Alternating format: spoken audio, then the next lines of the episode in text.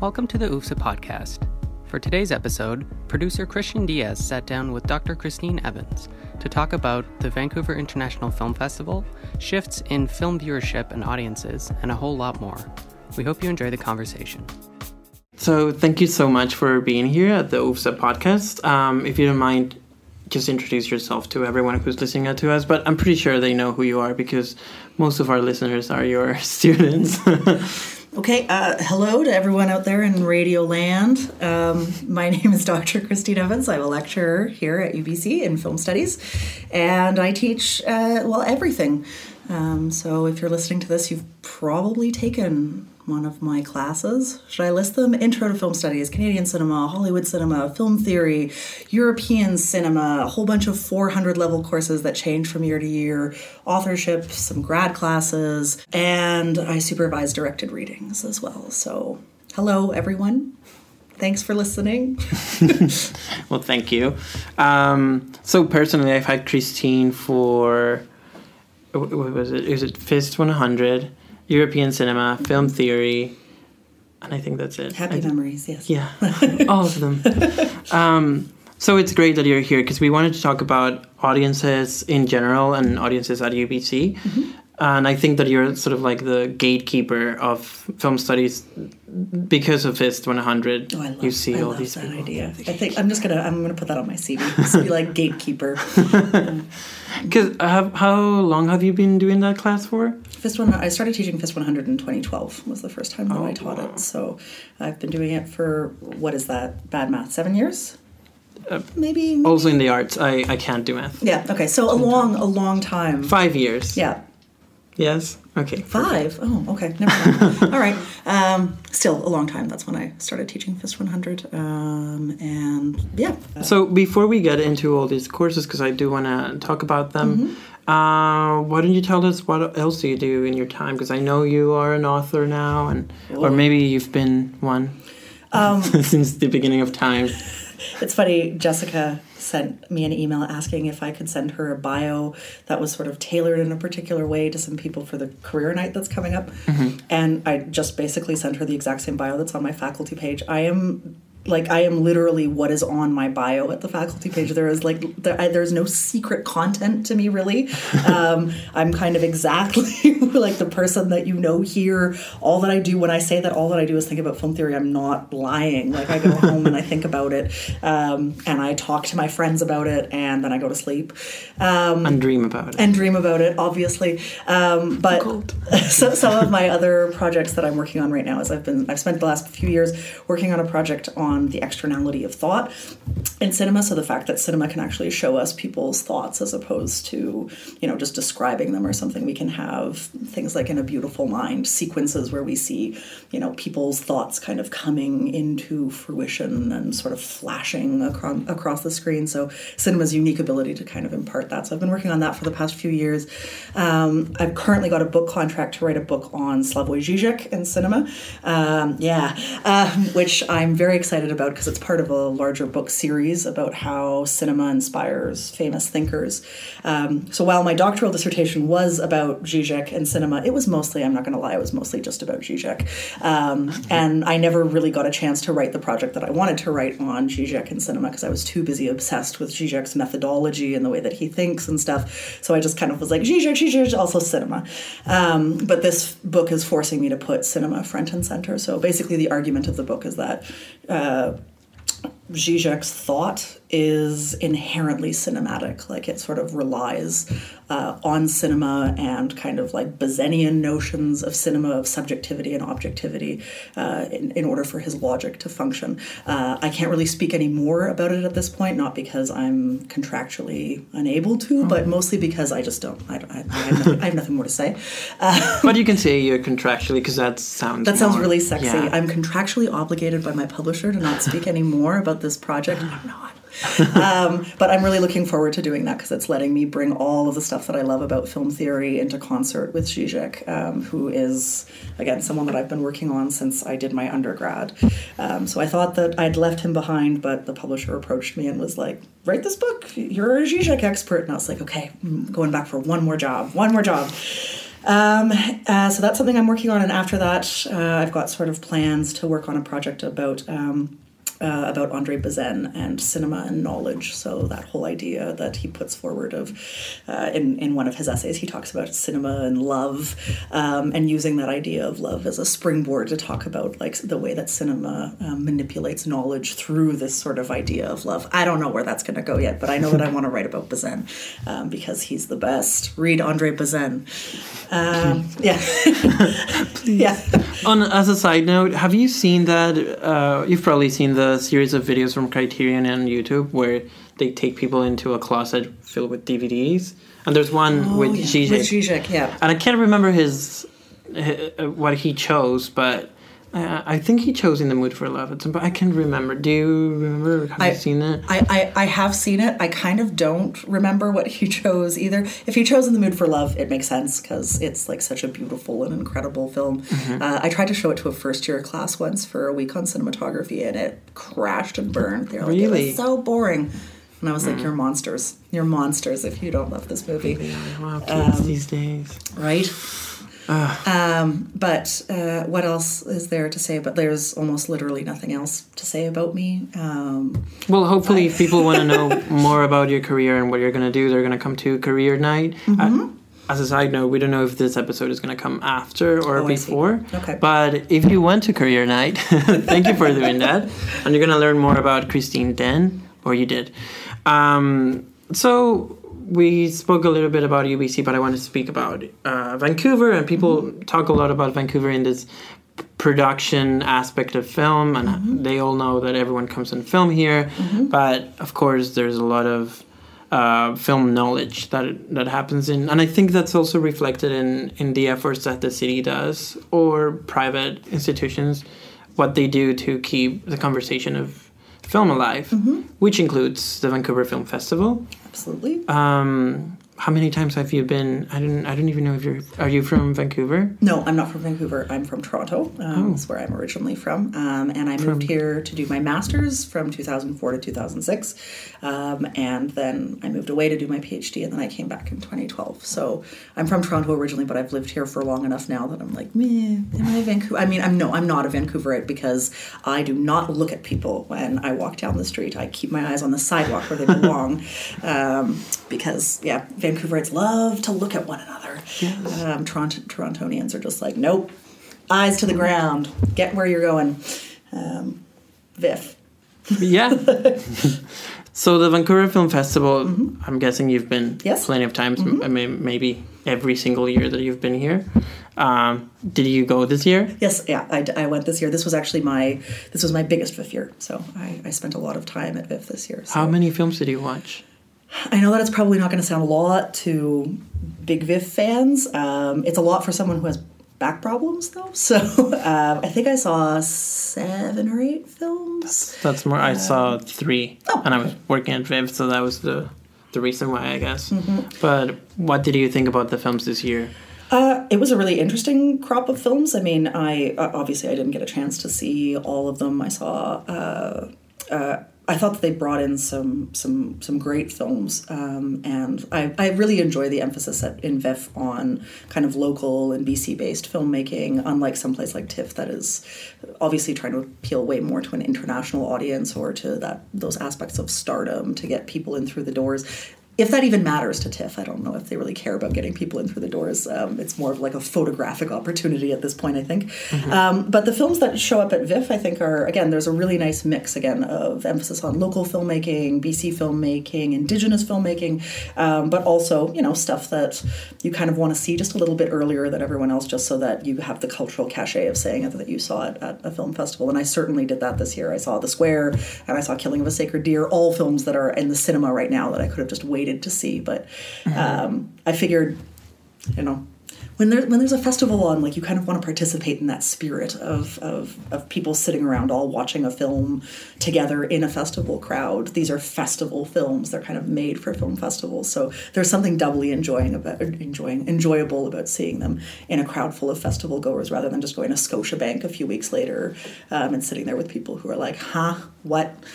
Yeah. So yeah. Well, that's interesting because I went to the Killing of a Sacred Deer, and I know that Dheeraj also went one of our producers. Mm-hmm. And it was interesting to me because I was sitting there and it was packed.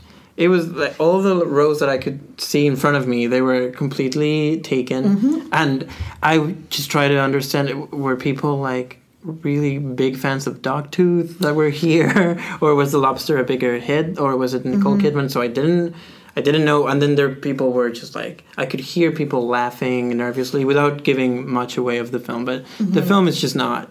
It's just not one of those mainstream films I think people would be like mm-hmm. so intrigued to watch. So what was your take on it without spoilers? I mean, speaking of the audience, I think that Vancouver gets such a bad rap for people not wanting to participate in arts and culture that everyone just kind of stays inside because it's always raining, or people are like kind of too unfriendly to participate in artistic communities. But anyone who's ever been to the festival will know that that's not the case, certainly at least not all of the time. And yeah, the attendance at the festival is always so impressive and amazing that you can pack something like that, the center, like every single seat in there can be filled with Vancouverites who are just, again, coming to watch a film that they can see in a theater later. So it's nice that, again, people kind of come out for that spirit of community in the festival. In terms of what I thought about Killing of a Sacred Deer, I really enjoyed it. I saw the later show because I know that they only played twice, I think. Yeah. But I saw the show that I saw it with, people were really raucous. They were so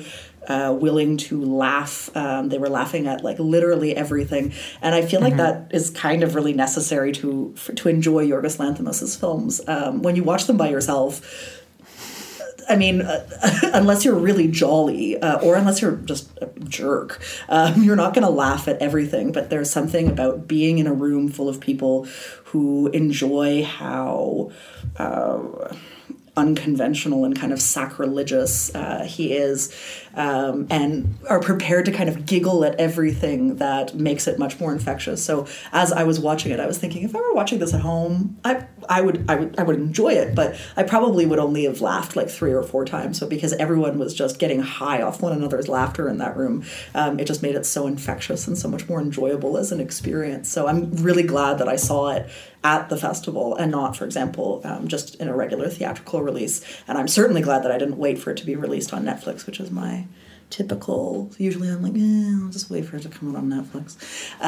So I'm glad that I didn't do that, because I would just been sitting at home eating a sandwich, not laughing much. Mm-hmm. Which is how I feel like people watch The Lobster. I think mm-hmm. that it gained this momentum when it got on Netflix. Yeah. How was your experience with The Square? Because I know that one, out of all the films, I think came with more of a leverage because of Cannes. Because of, the Palme d'Or.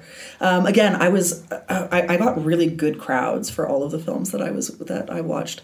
So I know that there was, I got an earlier showing of The Square that then fed directly into... right after it was a screening of Haneke's Happy End. So I went right from The Square to Happy End with this crowd of people who, in The Square, again, were like laughing uproariously at everything. Really? And then we all went into Happy End, and you could hear that the people who were like laughing uproariously eventually sort of died down because they were like, oh, right, it's Haneke. Like, they're not going to get very many laughs. Although the final shot in Happy End is legitimately one of the funniest things I've ever seen, which is nice to... In a Haneke film to see that kind of humor at the end. I actually really enjoyed this year, and in most of the films that I saw, there was a real emphasis on kind of sticking it to art cinema aesthetics and that general spirit of art cinema humorlessness.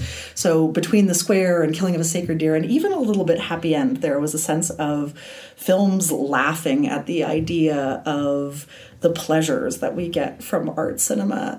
The Square obviously dealt with this in its themes about sort of art and like what constitutes art and isn't art for jerks, that type of thing. Mm-hmm. But Killing of a Sacred Deer was kind of like a send-up and mockery of, like, Haneke-style ethics, right? That idea of, like, you have to choose. There were so many, like, little nods to Haneke's films, like Funny Games. That's exactly what I thought when I saw it, yeah. Yeah, and it's nice because, I mean, it's not mean-spirited. It certainly didn't strike me as, like, making fun in a cruel way, but just sort of poking at the idea of what we expect at a film festival and the way way that we expect to engage with films. I've never been to a festival where people laughed so much, or at least, I mean, maybe I just picked all the right films this year.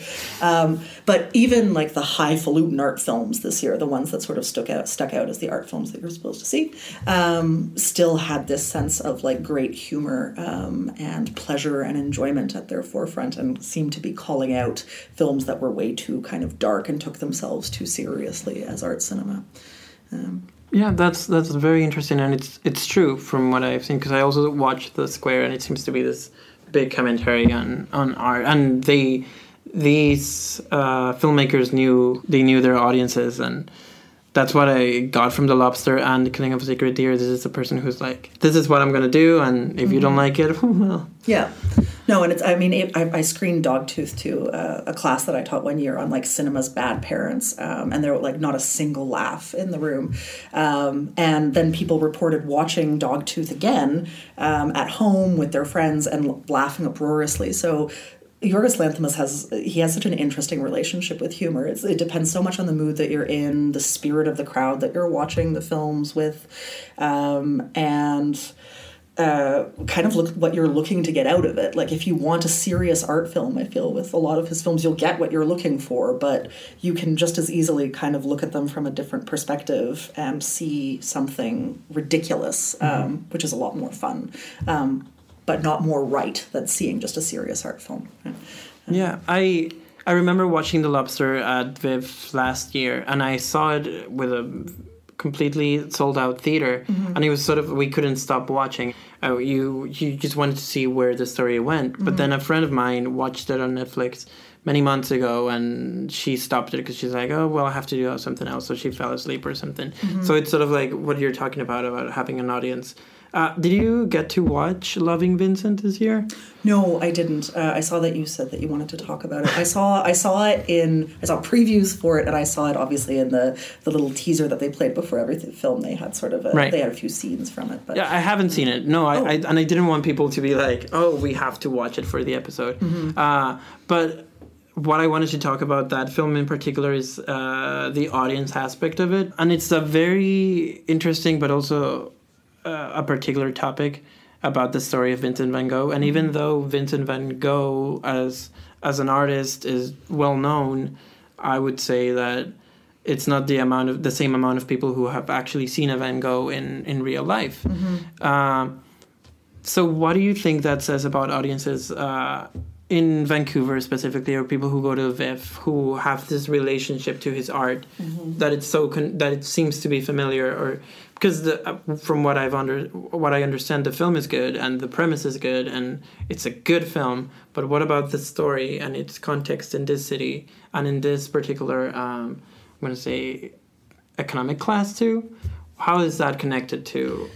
Okay, that's a fair question. I mean, I don't want to speak too much at length on it because I haven't seen the film, so I'm just kind of spitballing here and making guesses based on what I've seen and what I can sort of guess at. But I mean, it seems like there are two types of festival films. That there is sort of like the Haneke-esque, like asking big ethical questions that ends in a terrible way that makes you consider your desire and like the things that you wanted the film to do, how terrible for you as a spectator, that sort of punishing kind of art cinema or festival cinema. And then the kind of festival cinema that is just largely prestige, like that sense of this is a good film, this is an important film, this is a formally innovative film, this is something that you should, if you're a cultured person, as you say, of a particular class, if you consider yourself to be someone who has any interest in cinema at all, you should probably see this art object. And I think, again, just based on the way that the previews are kind of constructed and how they sort of seem to be speaking to their audience,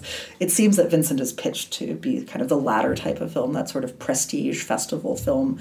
I think that the amount of work that went into sort of its form must have been astronomical. I can't imagine how much work went into that film. And it looks, I mean, based on what limited amount of it I've seen in previews, it looks spectacular. It looks absolutely gorgeous. But yeah, I think that it's certainly, people like biopics. People like biopics about artists, right? There's a certain safety in the subject matter, I think, of, you know, you get to watch a film that humanizes an artist who's known for his madness. And there's a feel-good aspect to that, too, for a sophisticated, and I'm putting this in finger quotes because, of course, you cannot see, this is a podcast, but for sophisticated festival goers, there's a certain pleasure in being someone who, or in watching a film that rescues a controversial but beautiful figure. So I think that really, I think there's a reason why it won the People's Choice Award. I feel like it kind of hit all of the ticky boxes that the people tend to like when they watch festival films. Again, there's that feel-good aspect of this was an artist who's mad. We all talk about him cutting off his ear, but oh, look, this film has like really made him so human and beautiful, and it's shown us his true soul. It looks spectacular. A great deal of work went into it. People love it, obviously, and as they should when films look wonderful. And yeah, there's that sort of there's the fact that it's an art or an arty film that's done artfully and about art and an artist. So again, it's ticking a lot of those boxes of pleasure and of expectation that people have when they go to a film festival. There's also, what could that film do? Having not seen it, I feel kind of bad. I'm sort of judging it a little bit here, but like, what could that film do to disappoint you, really? Again, it's going to tell you a story that you kind of already know. It's going to do it in an absolutely visually astonishing way. I can't really imagine anyone walking out of that movie and being like, what garbage? Because even if you didn't like the story, even if you found it maudlin or whatever, you would still be thrilled by the visuals. Mm-hmm. So it does make sense. Not my personal vote for the People's Choice Award, which was Western, and the best film that I saw at VIFF and the best film that I have seen this year, easily. Really? Yes. Did you see that one? No. It's a film by Valeska Grisebach, who she is a German filmmaker. It's produced by the woman who directed Toni Erdmann, so it's part of like that kind of pedigree, although it is not even remotely funny.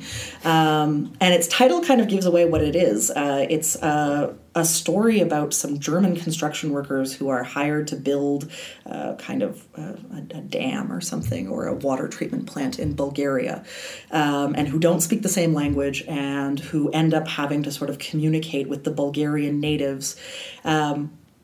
I haven't explained what this has to do with the title yet, but it's obviously playing off of so many generic themes that play out in Hollywood Western films, in the genre of the Western. And it does it so brilliantly and so beautifully. It kind of looks and feels a little bit like a Claire Denis film, but it's... But it's not, so it's not even remotely a Western. It doesn't look like one, but it plays off of all kinds of generic tropes of the Western. So the idea of someone going native, for example, and what that means, of not sharing a language, of going into sort of a wilderness and trying to claim it as one's own. So it uses these themes that we're so familiar with in Hollywood, but it puts them in this kind of German-Bulgarian context, in this really humanist and beautiful way. Made me speechless. Like, I absolutely loved it. I loved every single second of it. And yeah, it was what I tore a 5 for the People's Choice Award. But I'm not really surprised that it did not win the People's Choice Award. Again, it's a very slow film. I brought up Claire Denis for a reason, right? It was very ambiguous. Tons of like long takes and silences. Usually those things annoy me. I know that we pretend that we're supposed to like those as film studies people. Usually they draw on my patience a little bit. But everything just sort of worked so perfectly in this film. Yeah. Don't tell anyone. Well, on that topic, then we can talk maybe about your specific audiences, which is your students, and from your classes, I can see how there's a big scope for FIST 100, and I know so. Mm-hmm. And there's people who are coming from different backgrounds, and then you sort of go into these smaller groups that are more into film studies or want to major in it.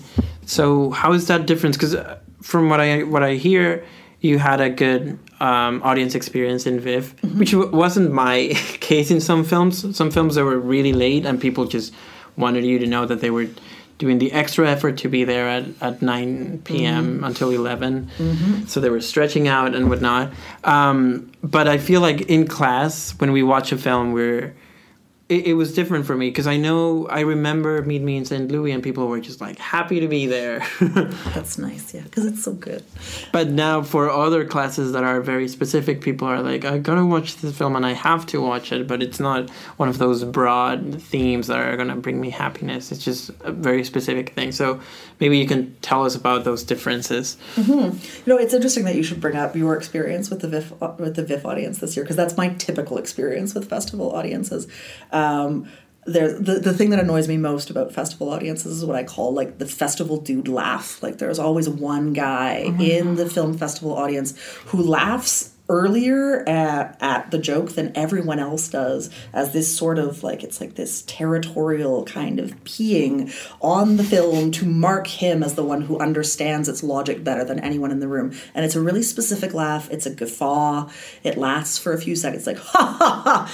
And it's like, and every time I hear it, I'm like, where are you? Where are you? I want to find you. He was sitting behind me at the Killing of a Sacred Deer. That's where he was. He's often behind you. He's often right behind you. And yeah, that is my typical experience of festival audiences, where I'm just like, oh my God, you horrible people, like, go home. Mm-hmm. Or behave yourselves, or like, again, it's like, we're here to watch a film, we're here for this kind of communal experience, not to weirdly prove to one another how smart we are. Like, again, our focus should be on the film. Look at that big beam of light that's projected up there. Like, let's not make this into a kind of box social, right, where we're all kind of trying to figure one another out. That causes so much anxiety in me. Anyway, but when it comes to the difference between those types of audiences and just sort of Scotiabank style audiences versus the audience or the student audiences, it's interesting to me what I demand of my students and how I yell at them based on what I perceive to be proper cinema etiquette. So I went to a screening of Thor Ragnarok the other day, which was risible. I'm not going to talk about that. But in any event, I was so weirded out by how much everyone was on their cell phones, how much everyone was talking, how no one really seemed to be paying attention to the film. I mean, possibly because for obvious reasons, it might have just been the film's fault. But I was like, I'm not on my phone. Like, I'd like to be checking my email right now, actually. But I'm not going to do it because it's only 2 hours long. I mean, it's still too long. But anyway, it was so strange to me, because I use cinema audiences as the barometer against which I measure my students, and or the barometer of expectation that I have for my students, at least. So I will always tell them in first year, we treat these, or, we are scholars when we engage with these films. That means that we don't do certain things. If you were in a cinema and if someone pulled their phone out next to you, you'd be furious because the beam of light would disrupt the beam of light coming from the projector. And that would disturb your engagement with the film. You are being sutured into it. It's weird to me, though, that when I go to the cinema, I'm like, oh, right, these rules don't apply anymore. Like, anything goes in kind of in commercial cinemas. People are on their phones all the time. They're talking all the time. So I feel like I need to remove that particular yardstick from my now make sure that you behave expectations in my classes, because as I was watching Thor Ragnarok, I was like, my students would never do this. Like, none of my students would dare ever behave in this way in this screening of this film. They would just sit there and take it, because that's what you do. In any event, it's interesting to me what sort of watching students struggle with being audience members in an academic context, because the expectations are different, right? Often students in first year will ask, well, are we allowed to take notes? Am I allowed to open my laptop to take some notes if I want? I'm like, no. Am I allowed to bring a lighted pen? No. You just have to sit there in the dark and squint and hope that, your eyes will hold out so that you can take notes properly, just like the Kaida Cinema guys used to do. So I feel this I'm gonna get all like nostalgic and maudlin here, but like I don't know. I feel like I'm sort of asking my students to be part of a cinema going culture that they've never really experienced in their everyday lives, unless they happen to be great attendees of the Cinematheque. And usually first year students, when I ask anyone been to the Cinematheque, one person will put their hand up. Hopefully more go. But cinema going culture has changed so much. So a part of me feels like I should be less of a jerk initially when students don't necessarily conform to what I consider to be proper scholastic protocol for film viewing. And I don't know, the differences between classes are obviously size affects a lot of things. So a first year class with a lot of students students at least occupying every row in the Royal Bank Cinema, as you say, like things will be more infectious, right? If one particular group of students is like a little bit rowdy, or if they're laughing at all the jokes, the other students will tend to respond in kind. If one little group or one little clique of students is like really restless and shuffling around a lot and whispering, other students will do that as well. So it's kind of interesting to observe them sociologically. I mean, one of my problems is that I often give so many rules for my students that they have to adhere to while they watch screenings that sometimes I have to be like, you can laugh at jokes. Like you don't just have to sit there solemnly. You don't have to be completely comatose. But it's just interesting sort of trying to make rules that teach students how to view films in public with one another, which is a weird thing to ask of people anyway. How to watch those films in a scholastic setting in a way that is appropriate to the art object of the film, while at the same time retaining their humanity and still being themselves and still, enjoying the film the way that they might if they were seeing it in a more casual setting at home, on Netflix, at the Scotiabank with their friends. Does that make sense? Yeah, no, it does. And I keep thinking about it because I remember we were in a class in European cinema, and it was one of the films that I've seen many times, so I just watched everyone else. Mm-hmm. And it's sort of like they weren't trying to like make mental notes about the film because mm-hmm. this is a film that I have to make a presentation on or whatever. They were sort of like getting themselves involved in the film, mm-hmm. especially when it's melodrama and it's like, take me away with all the tears. Yes. So it's sort of, so it was fun to watch because people, I guess, who are in film studies and take these courses are sort of very, I'm going to treat this as what it is, which is a piece of art that I have to mm-hmm. Deconstruct. And yeah. So, but I find value in just being immersed into the film and sort of understanding it that way, because at least that's how I've been with films. But I understand where people come and say, well, if I go to Cineplex to watch a film, I'm not as involved with the film. Mm-hmm. Well, and that's where I think, I mean, not to be too film theory-ish, but that's where, like, the concept of suture comes in, right? Where, like, suture is also about just sort of being polite to your fellow audience members, right? Mm-hmm. Like, if a film, by its very nature, gets its hooks into you, ensnares you into its logic, makes you pay attention to it, then it just seems kind of rude to do anything that might take anyone else's attention away from the film.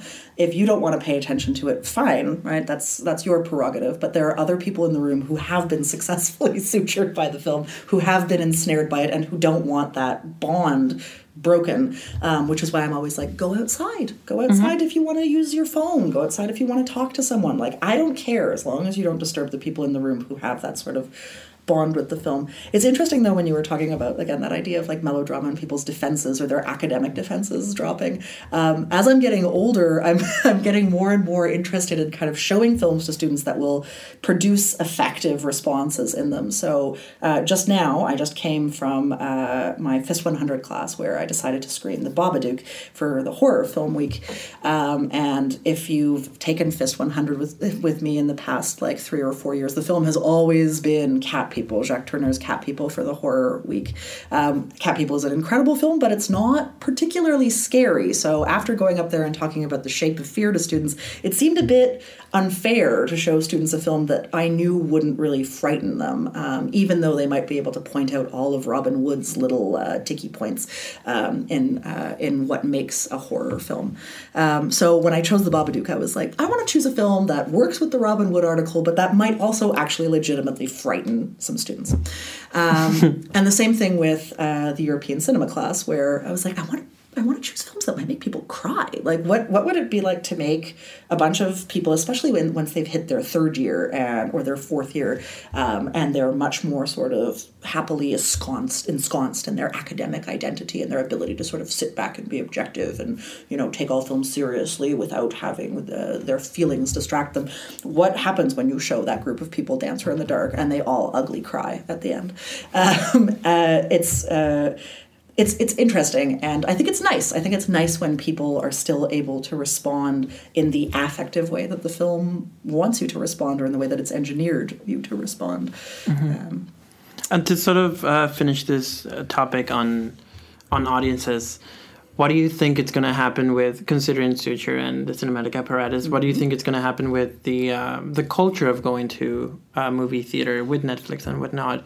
And also with a very specific, having a plan to watch movies. So we go to a film festival for art films or films that we're going to watch them before everyone else, or mm-hmm. we just go to watch a film because it's a social interaction, or we go to watch films for class. Mm-hmm. But if we want to watch a film because we want to, we just stay home. Mm-hmm. So what do you think is going to happen or I mean, in terms of the apparatus, I'm just thinking about your question. Is the apparatus dead? Or a lie? Or is it a lie? Sorry. It's not.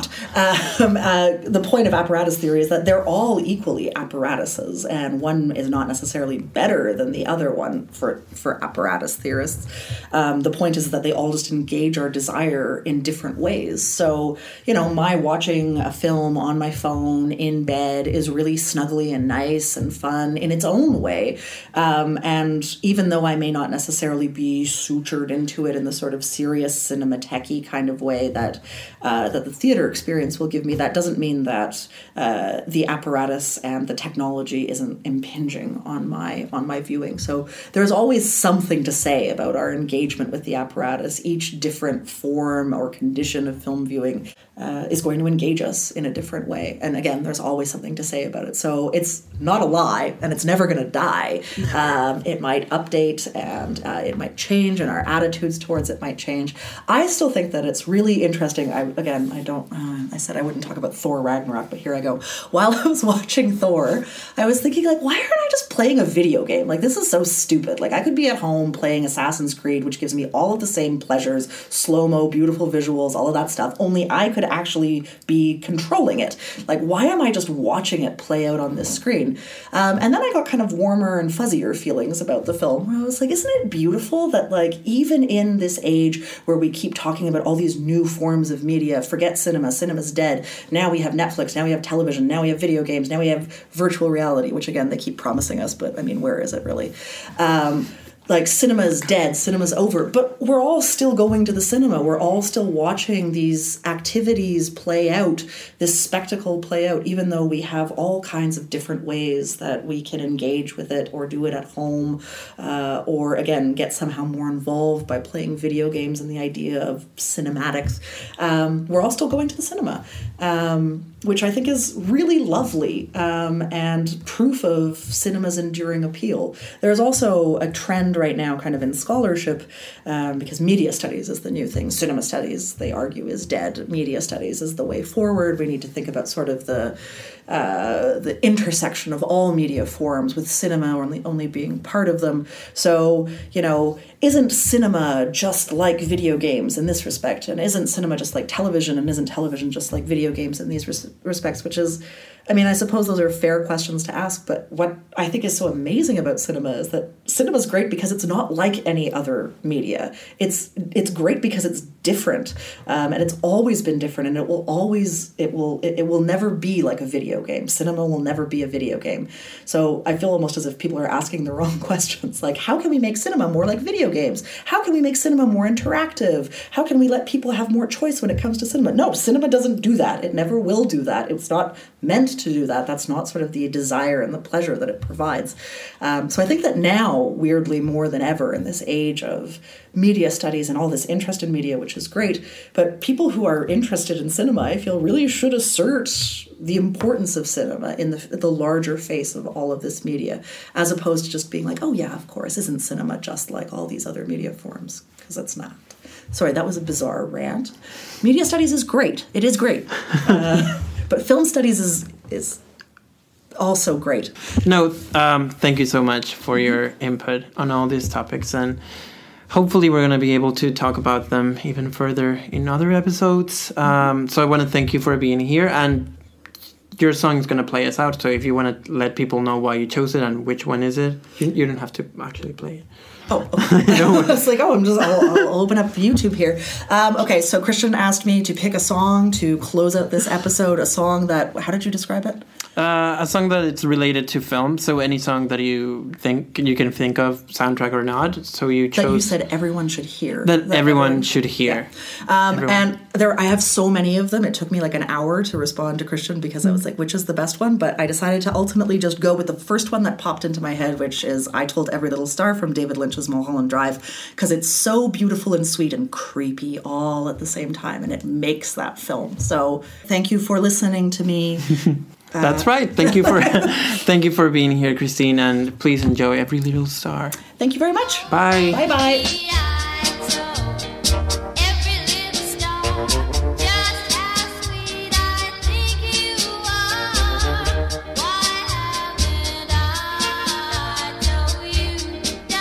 Today's episode was produced by Christian Díaz, Dheeraj Waran, and Michael Stringer. Please be sure to subscribe to the podcast on iTunes and follow UFSA on Facebook and Instagram for more updates and live events. Thanks for listening.